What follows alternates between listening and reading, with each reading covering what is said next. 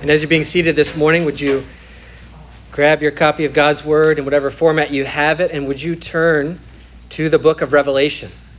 It's the very last book at the end of your Bible. And we're going to be this morning in Revelation chapter 2, verses 18 to 29, looking at one of the seven letters to the seven churches. And this one is written to the church in Thyatira. So, Revelation 2, verses 18 to 29. Hear the word of the Lord. And to the angel of the church in Thyatira, write the words of the Son of God, who has eyes like a flame of fire, and whose feet are like burnished bronze.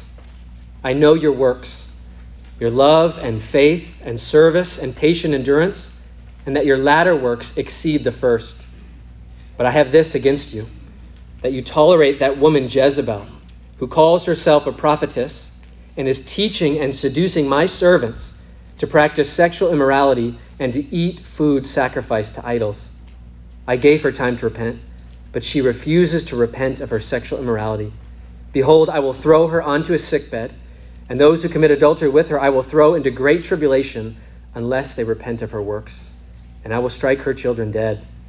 And all the churches will know that I am he who searches mind and heart, and I will give to each of you according to your works. But to the rest of you in Thyatira, who do not hold this teaching, who have not learned what some call the deep things of Satan, to you I say, I do not lay on you any other burden. Only hold fast what you have until I come. The one who conquers and who keeps my works until the end, to him I will give authority over the nations, and he will rule them with a rod of iron, as when earthen pots are broken in pieces, even as I myself have received authority from my Father. And I will give him the morning star. He who has an ear, let him hear what the Spirit says to the churches. Just some light reading for this Sunday. Let's pray and ask God's blessing on the preaching of His Word. Our God and Heavenly Father, we pray that your Word would have its intended, intended effect on us, that it would keep us from wrong counsel, keep us from wrong actions, keep us from wrong paths, and Lord, that we would delight in the law of the Lord and meditate on it day and night, that it would anchor the roots of our soul in deep soil, that we would be like trees planted by streams of water that yield fruit and are not blown and tossed by the wind. Lord, help us to understand your word and to live in light of it. We pray this in Jesus' name. Amen. Is jealousy a negative characteristic? Is jealousy a negative characteristic? And the reason I ask that is because we often think of the characteristic of jealousy in purely negative terms. And there is some good reason for that. There's the jealousy of a child who sits in the corner sulking at his sibling's birthday party because he cannot handle the fact that the attention is not on him. He doesn't get to blow out the candles and he doesn't get to open the presents. Well, then there's the jealousy of a teammate who won't join his other teammates uh, in celebration because he can't handle the fact that he wasn't the one who scored the winning goal, who made the winning basket. The attention's not on him. And then there is the jealousy that often lurks in our own hearts and lives. And it corrodes our joy, it erodes our contentment because we are so busy taking notice of who has more than and better than us that we can't enjoy what we have. That kind of jealousy is negative and it is destructive. It, we, we want to put that off. But it's not the only kind of jealousy that the Bible speaks of. There is a jealousy that is not only positive, but it is purifying and God honoring. And I'm speaking primarily of God's own jealousy, the jealousy of God. After the nation of Israel had thought that Moses was gone too long and that he was done for, they decide to throw some gold in a fire, or this is Aaron's version of the story, and out pops this golden calf, and they worship it and bow down and said, Behold, the God who led you out of Egypt. And after Moses comes down and has some dealings with them, let's say, and God renews the covenant, this is one of the things that the Lord says to the nation of Israel You shall not worship any other God, for the Lord, whose name is jealous, is a jealous God. So, God is jealous, but he's not jealous because he's needy and insecure and suspicious and has an unhealthy desire for control, like maybe some middle school romance might have. He's jealous because he so loves the people that he created that he cannot be indifferent toward their unfaithfulness. That's the jealousy of God. It is a holy jealousy, and it's displayed and imitated by Jesus in the letters. Just, just ignore that. Stephen, you have to flip the breaker in the closet across from the nursery. There you go.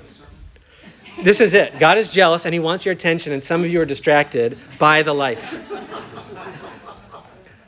So Jesus displays this jealousy of God to the letters, to the seven churches, particularly to the church in Thyatira. So you're reading through these seven letters as we've been going through them, and you could see, and maybe you could misread Jesus and think, you know, he seems very harsh. He seems very critical. He seems very demanding. He must look at his church with a permanent scowl because he's always disappointed with his church. But that would be a misreading of Jesus' uh, rebuke of the church. Instead, we should read these letters and understand that Jesus loves his bride, the church, so much so that he cannot be indifferent toward her when she is going after other lovers, when she is going after someone other than him. He's not chiding his church as much as he is running after his church and calling his church back to himself. That's what Jesus is doing in these letters. Jesus chose his bride. Therefore, he cannot bear when his bride would choose another. Jesus loved his church so much that he laid down his life for her, that he shed his own blood to purchase her. Therefore, he cannot endure that anything should come between him and his church. That's how much he loves his church. So, what is the main overarching message of this letter to Thyatira?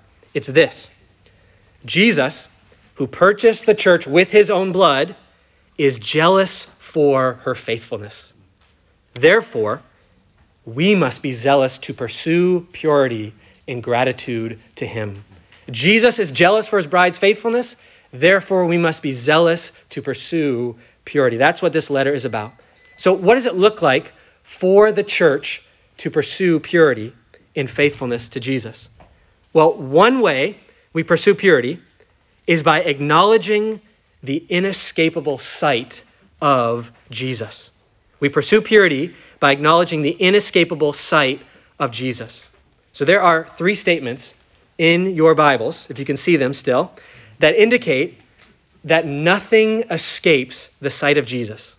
Jesus is one who, he not only sees everything, but he sees through and into everything. So look at verse 18, how Jesus describes himself. He describes himself as the Son of God who has eyes like a flame of fire. This is quite a uh, description that takes you back. And what it means is that the eyes of Christ, when they look at you, don't just look at you, but they see you as you really are. It burns away all external facades, all masks, all Instagram filters, and it sees what's really there, the real you. And you've had that maybe where you, you make eye contact with someone and you think, are, are they looking at me or they, do they know something about me? This is why whenever a preacher preaches, you have to be careful making eye contact when you say something specific. so if I, you know, start looking at Mike and say, you know, some of you need to increase your giving, and I'm making eye contact with, him, he's like, does he know? Does he know? or if I look at one of the kids and I say, I've heard one of you kids has not been obeying your mom, and I'm looking right at Wiley Ashcroft. He's thinking, I should pay attention. He knows. He knows. Well, there's a sense in which you can never fully, exhaustively say that of another human being, but you can say it of Christ. He sees the real us. He, his eyes burn through all external facades. Well, then look at verse 19. Each of the letters to the seven churches start with this, the body of the letter starts with the statement, I know. I know. And then it goes on to list what the church should be encouraged by, what he commends them for, and then he goes on to say what the church should be corrected for. And what Jesus is displaying there is that there is not a detail too minute, there is not a detail too mundane in the life of the church that Jesus does not know it exhaustively, thoroughly, and perfectly. He knows everything because nothing escapes his sight. All things are laid bare before him. And then jump down to verse 23. And notice, and we're going to come to this section a little bit later, but Jesus, when he states that he's going to judge that false teacher in the midst of the church, that he's going to take matters in his own hands in Thyatira, this will be one of the results of him taking matters into his own hands. It says, And all the churches will know that I am he who searches mind and heart. So we can see outward actions, right? Christ can see every single internal motive. We often struggle to make proper judgments. We, we, can judge a book by a cover and we can be wrong because we, we look at the outward appearance. But Jesus sees through to the heart. He has a soul searching, heart piercing gaze. So no motive, no thought, no deed ever escapes the eyes of Jesus, which means that our attempts at sneaking and covering up and hiding are utterly futile. Utterly futile. I grew up in the church and I served in the nursery with my parents. We, you know, they'd have like a family serve, and we helped in the twos and threes class. And I remember this because they, they like to play hide and seek. So you, you play in this room, it's an open room, you can't really hide. And yet, the kids still want to play hide and seek. And here's how they play hide and seek they go to a, an open spot in the corner of the room, they close their eyes and cover their eyes, and they think, because I can't see you, you can't see me. That's how they hid. And then when you found them, they were shocked. They, how'd you, how'd you find me? I was, I couldn't see you. Well, when we try to hide our sin, we are as foolish and silly as a three year old, closing his eyes in plain sight, thinking that no one is going to be able to find us. It is silly. Jesus sees everything, and he sees through everything. And so, in one sense, this is terrifying because it teaches us that what we may be able to hide from others and are often successful at, we cannot hide from the Lord. He is undefeated at hide and seek, as it were.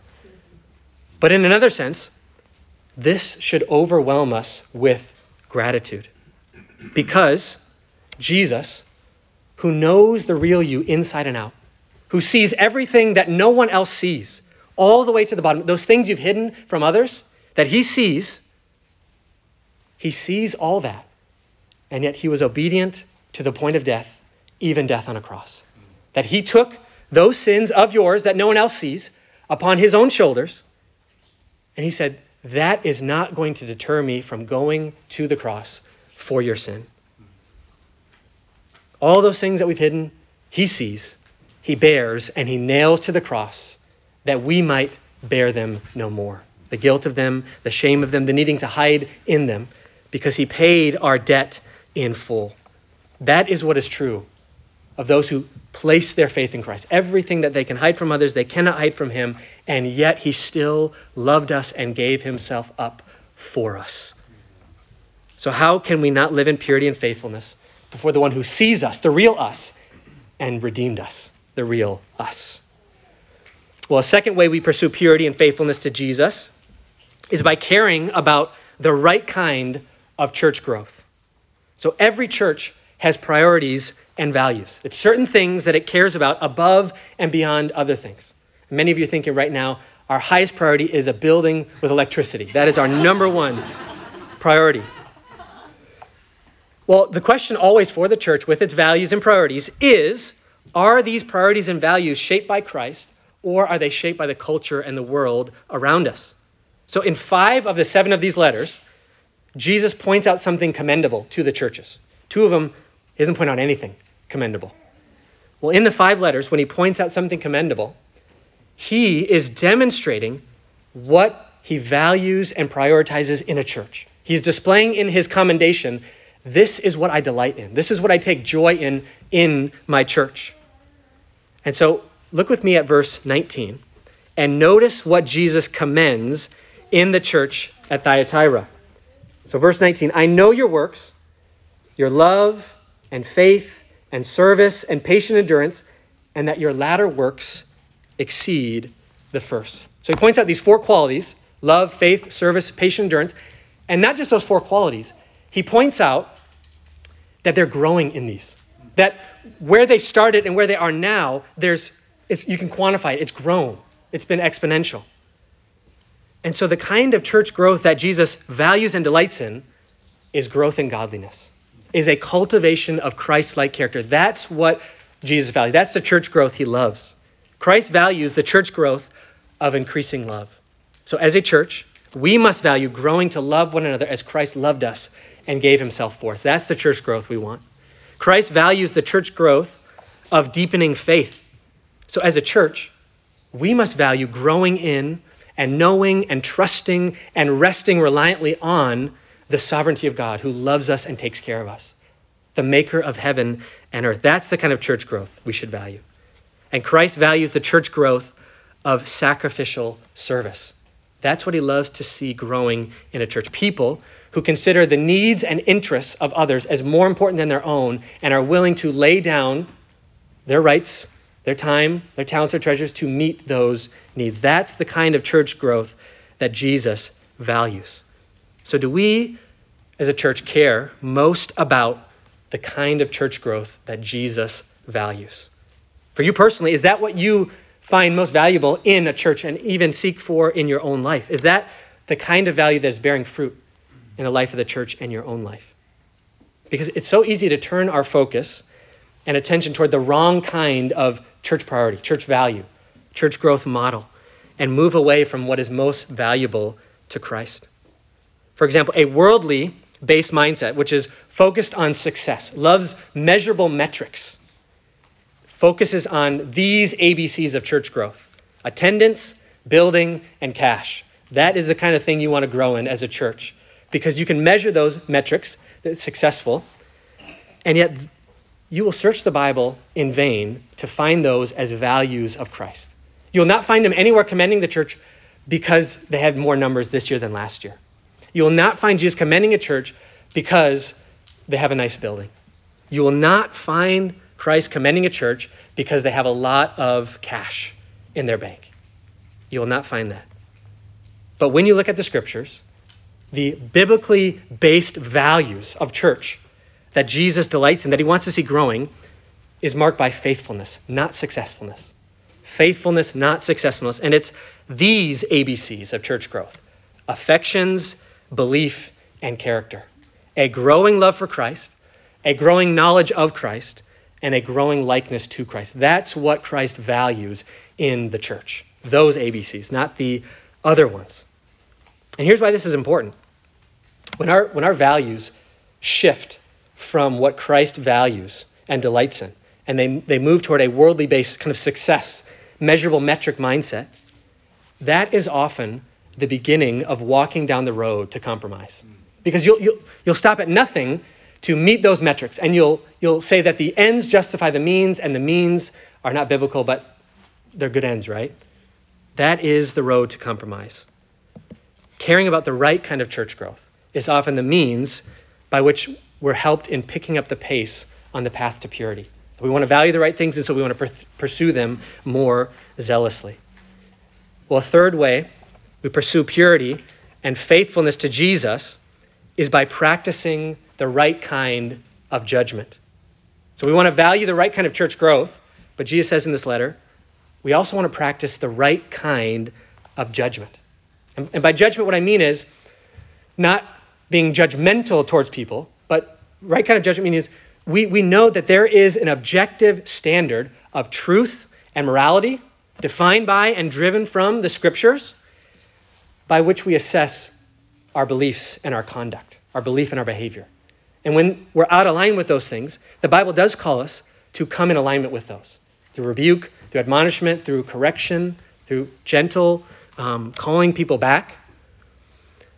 And the reason Uh, we need to stress that we need to practice the right kind of judgment is because often, even people who don't value the scriptures, don't care about the scriptures, they have a favorite Bible verse that they've memorized. It's Matthew 7 1. Do not judge, lest you too be judged. And perhaps this has been used against you, and many seem to think that this gives them an impenetrable moral force field, which allows them to keep doing whatever they want to do, and nobody can tell them any differently.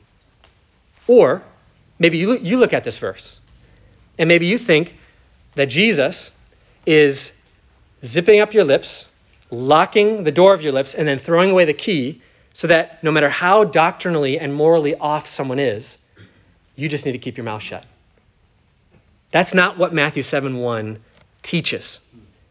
And I know that because of what Jesus says in Revelation 2 20 to 23. Scripture must interpret Scripture. Scripture does not contradict Scripture. We need to let all parts inform us on a particular practice and idea. But I think what Jesus is doing in Matthew 7 1, Jesus is dealing with one ditch on the side of the road of a proper judgment. So if you've ever driven in like a country uh, town where you got dirt roads, there's ditches, and they're big ditches, and you don't want to go in those ditches, especially in the snow. And in the Christian life, we're often trying to navigate between two ditches. And in Matthew 7 1, on one side of the road is the ditch of hypocritical, heavy handed judgmentalism, a kind that is always prosecuting faults in others and always defending faults in self. That is the kind of judgment that Jesus is going after in Matthew 7 1 and saying, that is wrong. A hypocritical, hypercritical judgmentalism. But there is a ditch on the other side of the road, and we don't want to overcorrect the car. And on the other side of the road is an uncritical open mindedness that accepts everything in the name of tolerance and a bad definition of love. And Jesus doesn't want the church bus to go in either ditch. He wants it to stay down the middle of the road and practice a right kind of judgment that is not hypocritical and heavy handed, and neither is it uncritical and just open minded. And so, in this instance, with the church in Thyatira, they're driving the bus to the ditch over there an uncritical open mindedness in the name of tolerance. And so, Jesus rebukes them for failing to practice a right kind of judgment. Look at verse 20 in Revelation 2, if you can see it. But I have this against you, that you tolerate that woman Jezebel, who calls herself a prophetess and is teaching and seducing my servants to practice sexual morality and to eat food sacrificed to idols. So, as far as we can reconstruct the background of this uh, situation, there was a woman who came into the church, a member of some sorts, connected to the church, who claimed to be a prophetess, which means she claimed to have special access to special knowledge that other people didn't have access to. And if you want to get it, you got to go through her.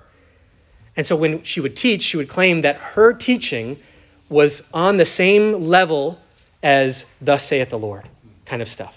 That's what a prophet claims to be someone who speaks on behalf of the Lord, who has special access to special knowledge that the common people don't have access to. And apparently she was quite good at it, quite charismatic in her practice of it because she was drawing people away. Jesus says, You're seducing my servant. She's drawing people away. She's not bad at what she's doing. And her teaching essentially amounted to saying that it's permissible for believers to participate in the idolatrous and immoral practices of the pagan culture around them. That Rome and the trade guilds in this area had all sorts of practices where they connected work and politics with pagan religion. And to participate in work and politics, you had to participate in the pagan religion. And so they, they engaged in these practices, probably as a way of kind of st- flying under the radar, keeping their job, whatever, you name it. And here they have someone who says, you can, you can have it both ways. You can have your cake and you can eat it too. Because she was promoting, to call it what it is, a spiritual polygamy, saying it's okay to worship Jesus and the gods of the culture around you. It's okay to do both. You can, you can have it all. Jesus is so loving, he's so gracious, he's so generous. He doesn't mind sharing his bride with the pagan gods of the culture around you. Perhaps that's how it went. Jesus is loving, he is gracious, he is generous, yet he is also jealous. Jesus is jealous. So he loves his bride with a jealous love. He's gracious, but he has a jealous graciousness toward his bride. Because all of the attributes of Christ are in perfect harmony with one another. You cannot use one attribute to erase or nullify another one. They all exist together in perfect harmony. To understand how grievous and reprehensible it is to say that you love Christ while at the same time trying to worship the God of money and pleasure and reputation and material possessions or whatever, imagine you're at a wedding and just before the bride says her vows to the groom, this is what happens. So you're a friend of the bride, you're there witnessing the ceremony. The bride's about to say her vows to the groom, and she asks all her ex boyfriends to come up on the stage next to her groom. It is funny and sad at the same time. And the groom asks, What's going on? What, what, are, you, what are you doing? And she says to the groom, don't worry. I love you the most. But you don't always make me as happy as I know I deserve to be. So I brought them along in those instances when you don't make me as happy as I deserve to be. They're going to make up for what you lack. That's the kind of repulsive relationship that this woman named Jezebel was promoting. And the worst part, that the church was tolerating. It was going on under their noses, in front of their eyes, and they were just letting it happen. So, why is this woman called Jezebel? Well, I think she's called Jezebel for the same reason that none of you have nor ever will name your daughter Jezebel. okay? No parent, you know, you have that moment where they hand you that, that your daughter for the first time, and it's just this great moment, and with a smile you say, My dear Jezebel. Nobody does that. No one's done. Maybe when they're three years old and they've gotten in the flour in the pantry, you might say, We should have named you Jezebel. Jezebel was the arch nemesis of the prophet Elijah. And she shows up throughout 1 Kings, uh, 1 Kings 16 to 21. If you're going to read some of the background, you can go there at another time. And arch nemesis, so think, you know, kids, if you're thinking arch nemesis, what's that? Think what the Joker is to Batman, Jezebel was to Elijah, or what Thanos is to the Avengers, Jezebel was to Elijah. And Elijah is pursuing purity. He's trying to honor the Lord. He's, he feels like he's all by himself. And he has this woman, Jezebel, who is seducing her husband into bringing in Baal worship into the nation of Israel. And she is grossly successful. Because at the end of the reign of King Ahab, it says this in 1 Kings 21 25. There was never anyone like Ahab. Now, that sounds good to start, right? If that was your epitaph, that would be great. There's never anyone like Ahab, but it goes on, who gave himself over to do what is evil in the sight of the Lord. That's not so good. You don't want to be known for that's not famous, that's infamous. But here's why he was so well known for this and why he gave himself over to do what is evil. Because he was influenced by his wife, Jezebel. Seducing him, drawing him into this Baal worship, and then he pushes it out to the people of the nation of Israel, and they are all drawn away. So, Jesus, in calling this woman Jezebel, it, it, could be her real name. I don't know that it is. I don't think that's the point. The point is, Jesus is trying to awaken, shock awake the consciences of these people in this church by drawing them back to the Old Testament and reminding them of what Jezebel did to the people of Israel in the Old Testament so that they might, like Elijah, have a passion for the purity of God's people and pursue faithfulness to the Lord. That's why the term Jezebel is brought up. Well, the other question that we need to reflect on is how does a church like Thyatira, which is commended for their love and their faith and their service and their patient endurance and growing in that, how does it get to a place where it tolerates a teacher and teaching like this? What happened? Like think of it like a crash site. You come to the crash site and you want to pull out the black box and you want to look at what went wrong in this church. Or t- to bring it home to us, what factors would keep a church like us from practicing a right kind of judgment in a, in a situation, in an instant like this? Here, here, I'm not going to flesh out all these thoughts, but just throw them out there. Could it be that we don't practice a right kind of judgment because we've bought into the culture's redefinition of tolerance? That tolerance doesn't mean let's agree to disagree and we both can't be right. But now tolerance means you have your truth and I have my truth, and I love your truth and you love my truth, and let's kumbaya together. That's not a biblical definition of tolerance. Or could it be that we wrongly see loving someone and rebuking someone or correcting someone as completely opposed to one another? That those two things cannot exist together. You cannot love and discipline. Those, those are opposites. And I would say, no. Jesus says, Those whom I love, I rebuke and discipline, therefore repent. Jesus' rebuke and discipline of the church of Thyatira is not an evidence of his lack of love. It is an evidence of his love for the church. If I didn't care about my kids, I would let them do whatever they want, let them eat whatever they want, would not ever pay any attention to them. But because I love my kids, I discipline them. Isn't that right, Lewis? Okay. He affirmed that. Yeah, he did affirm that. Yeah. Or could it be that we don't practice a right kind of judgment because our values are off. We value giftedness and charisma more than godliness and character, and are too willing to turn a blind eye when character and godliness is lacking. Could that be it? Or could it be that we have more of a fear of man than we have a fear of God? We're more afraid of offending a person than we are of offending and dishonoring the Lord. And this is one I struggle greatly with. There's not been one single time where I didn't know that I needed to go and to confront someone, to correct someone, to admonish them.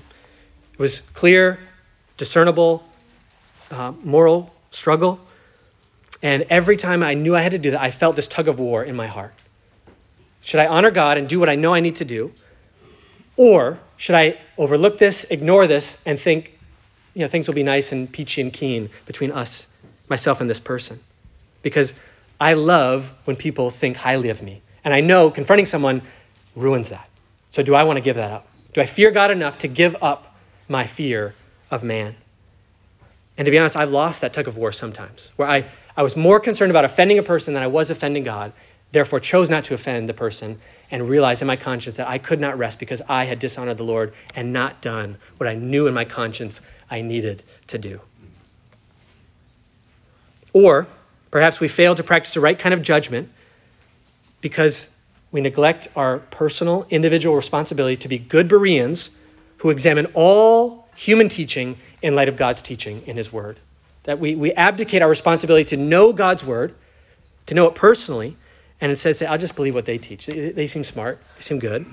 And I know that is true in my case, but I would still tell you to study the Word for yourself. And I love it when people from Sand Harbor come up to me with questions, with challenges, with pushback, because it always presses me to dig deeper, to be more faithful, to be more studious, to present myself as a workman approved who rightly handles the word of truth. And I know that in this church, I cannot get away with anything. And that's sometimes scary, and it's also a very good thing. So I, I'm often in my office, I kind of lower my Netflix watching and study a little bit harder each week. Well, after rebuking them for failing to practice the right kind of judgment, Jesus demonstrates what it looks like to pursue a practice of the right kind of judgment in verse 21. So look at verse 21. He said this I gave her time to repent. That's key. But she refuses to repent of her sexual immorality. So Jesus is slow to anger. He's patiently pursuing repentance. He bears with unrepentance far longer than it ever deserves to be borne with, such that no criticism of being harsh and critical and unloving and capricious will ever stick against Jesus. His kindness patiently endures with us that it might lead us to repentance. So, what does that mean for us? It means that the right kind of judgment exercised in the church amongst one another means that we gently, patiently pursue those who are caught in sin, always with the hope of seeing them restored and brought back. So, if, if a sheep wanders from the fold, what faithfulness in practicing a right kind of judgment looks like means going after them, not just ignoring it or neglecting it. And it means when we go after them, we go after them not to push them over the cliff, you miserable wretch, but to bring them back into the fold, to be restored, to call them back, just as Jesus sought us when we were stranger, wandering from the fold of God and interposed his precious blood for us. That's what it looks like. But if we fail to exercise a responsibility, to exercise the right kind of judgment, there are times when Jesus will take matters into his own hands that he will exercise a cleansing of the church that is meant to sober the church in regards to sin and righteousness and holiness. So look at verse 22 and 23. And I think these, these are metaphors that he's using on here. Some of them have realities behind them that are, are connected to it. But he says, I will throw her onto a sickbed. And those who commit adultery with her, I will throw into great tribulation, unless they repent of her works. And I will strike her children dead, and all the churches will know that I am he who searches mind and heart, and I will give to each of you according to your works. So there's going to be some sort of judgment that comes, perhaps even in the real, the real form of sickness and suffering and tribulation. But whatever it is, it's coming because Jesus, who was patient, who endured, was long suffering, gave time, and the time has come because she has not repented. And therefore, those, her and those who are with her, are going to face his judgment because Jesus will not see something come between him and his bride, the church. He loves his church too much. And the point of it is that the churches would stand sober mindedly before Christ, knowing that pursuing purity to Him is serious. It is serious. I was serving at a church. I don't know, maybe perhaps you've been in a church of your own where you've seen the church discipline process play out. We've seen sin come to light that's serious, that needs to be dealt with. And either it wasn't dealt with properly and it had negative effects, or it was dealt with properly and it had positive effects. Well, I was in a church when a serious sin came to light and it was handled in a proper God honoring way, and it had great blessing on the church, as grievous as the situation was. It was a well respected, long-time volunteer in the church, committed a grievous sin, was not repentant of it, and the church walked through the church discipline process biblically, faithfully, so much so that the Lord used it to impress upon all his people the seriousness of sin. It put the smelling salt of eternity in our nostrils. It was sobering. And it made us cling to Christ all that more, knowing that temptation is serious. We do not take days off as Christians. So, for the church to pursue purity, it must practice the right kind of judgment. And finally, we pursue purity and faithfulness to Jesus by keeping our eyes fixed on the coming of his kingdom. Keeping our eyes fixed on the coming of his kingdom. There's a sense in which the Christian life is as much about the future as it is the past. We look forward as much as we look back. In fact, John Stott put it like this The Christian life is one in which we are looking in opposite directions at the same time, always. We're constantly looking back at what Christ has done in his first coming his death for sin, his resurrection, his ascension to the right hand of the Father. But it's also one in which we're always looking forward. We're anticipating what he's going to do when he comes again. That there's going to be no more sin. He's going to wipe every tear from our eyes, no more suffering. Righteousness will reign, and all things will be made new. And so we need to be looking in those two directions. But by looking forward to and anticipating the second coming of Christ, by looking to the future, we are helped in growing in the spiritual practice of delayed gratification, something our generation, particularly mine, struggles greatly with. And this is what Jesus calls the church to in verse 25 delayed gratification. Look at verse 25. Only, church, hold fast what you have until I come. Do not let it go. Do not trade it in for the fleeting pleasures of sin. Do not trade it in for the empty temptations of this present world. And the way we anticipate the future and grow in delayed gratification is by meditating on the promises of Jesus. Each of these letters ends with Jesus giving his church promises that help them anticipate the future that they might live more faithfully in the present. So think of the promises of Jesus like looking through a telescope. So you, I don't know if you ever looked through a telescope, but when you look through a telescope, you're looking at something very, very far away, and it's maybe like a distant star in the night sky, clear night or something, out in the, the wilderness. And that telescope is meant to bring that star very, very far away, very close, so that you can see it very clearly as if you could reach out and touch it.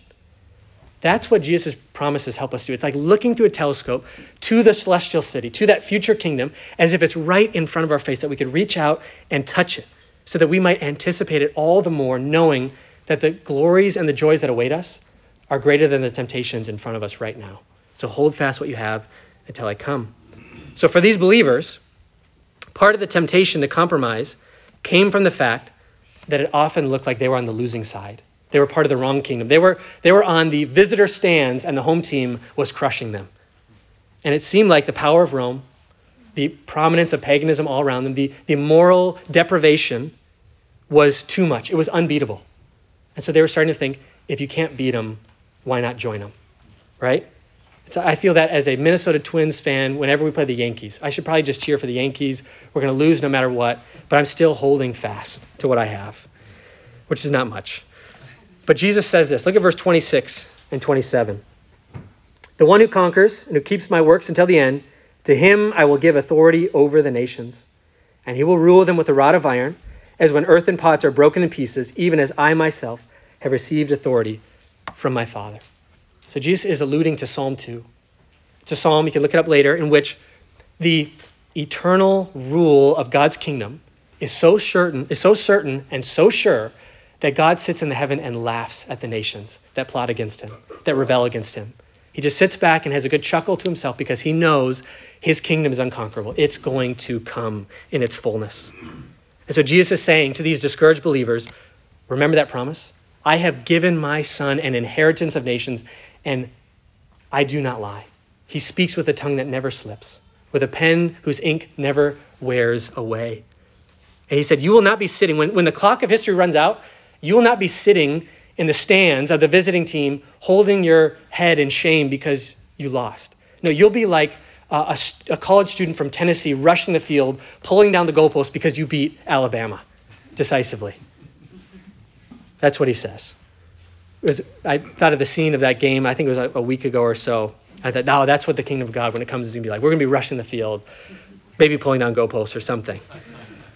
It's not you who will be subject to the nation of Rome, but nations like Rome who will be subject to the kingdom of God in all its glory and fullness because you will get to share in my victory.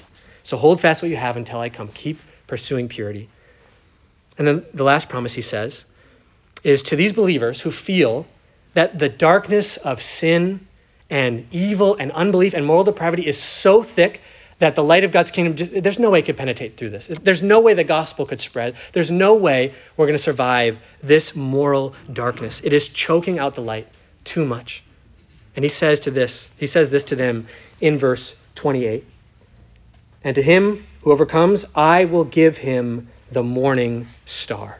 So the morning star is that last star in the night sky just before the sun rises on a new day and dispels all the darkness and all the shadows flee away.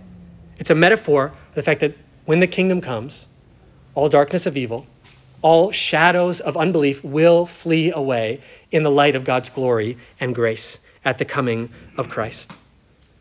That's what Jesus is saying is anticipate that day when the sun of eternity rises to never set again, when the sun of the kingdom of God rises to reign and rule forever. Anticipate that moment when the kingdom of God comes in all its fullness. And perhaps that first moment we experience in the eternal kingdom of Christ will feel like, a little bit like, what Sam Gamgee describes the moment he woke up after the ring was destroyed in the Return of the King. So we're, we're in a Lord of the Rings obsession mindset at the Jacobson household. And this scene, so Sam goes with Frodo. If you don't know the story, I'm, I'm going to give it to you briefly. Goes with Frodo to destroy that ring that is corrupting Middle Earth. And it finally goes into Mount Doom and is destroyed. But they kind of pass out at the end and they don't know what happened. They got carried away by eagles. And he wakes up in Rivendell, and this is what Sam says Sam lay back and stared with open mouth, and for a moment, between bewilderment and great joy, he could not answer. At last he gasped, Gandalf, I thought you were dead. But then I thought I was dead myself. Is everything sad going to come untrue? What's happened to the world? A great shadow has departed, said Gandalf. And then he laughed. And the sound was like music or like water in a parched land. And as he listened, the thought came to Sam that he had not heard laughter, the pure sound of merriment, for days upon days without count. It fell upon his ears like the echo of all the joys he had ever known, but he himself burst into tears. Then, as a sweet rain will pass down a wind of spring, and the sun will shine out the clearer, his tears ceased, and his laughter welled up, and laughing he sprang from his bed. How do I feel? he cried. Well, I don't know how to say it. I feel, I feel like spring after winter, and sun on the leaves, and like trumpets and harps, and all the songs I have ever heard. I think what Tolkien is doing there is he's giving us just a flavor through what the English language can do of what it's going to feel like to enter that kingdom. What a joy it will be. The, the funeral of all our sorrows and the resurrection of all of our joys. So hold fast what you have till he comes. Keep pursuing purity and faithfulness to the Lord. Well, as we close this sermon, would you take your bulletins and would you turn with me to page 8 and let's recite this closing responsive reading from Revelation and remind ourselves what our hope is in, what we're anticipating. So I'll read the words in italics, and would you respond with the words corporately there in bold? He who testifies to these things says, Surely I am coming soon. Amen. Come, Lord Jesus. The grace of the Lord Jesus be with you all. Amen. Let me pray.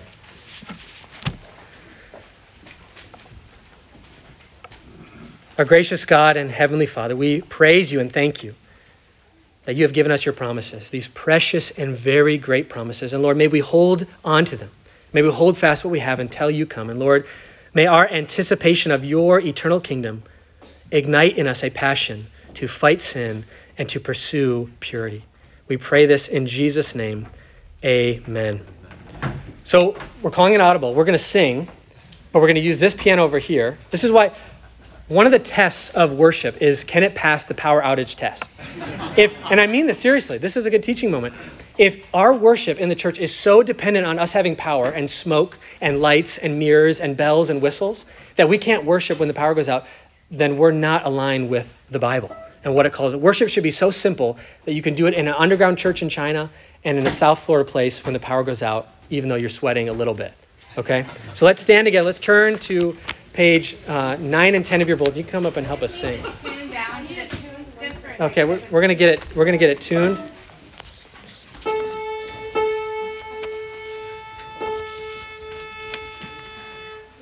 Oh, and I got to note the power will not come on until 1:15. Okay, so in case you were waiting.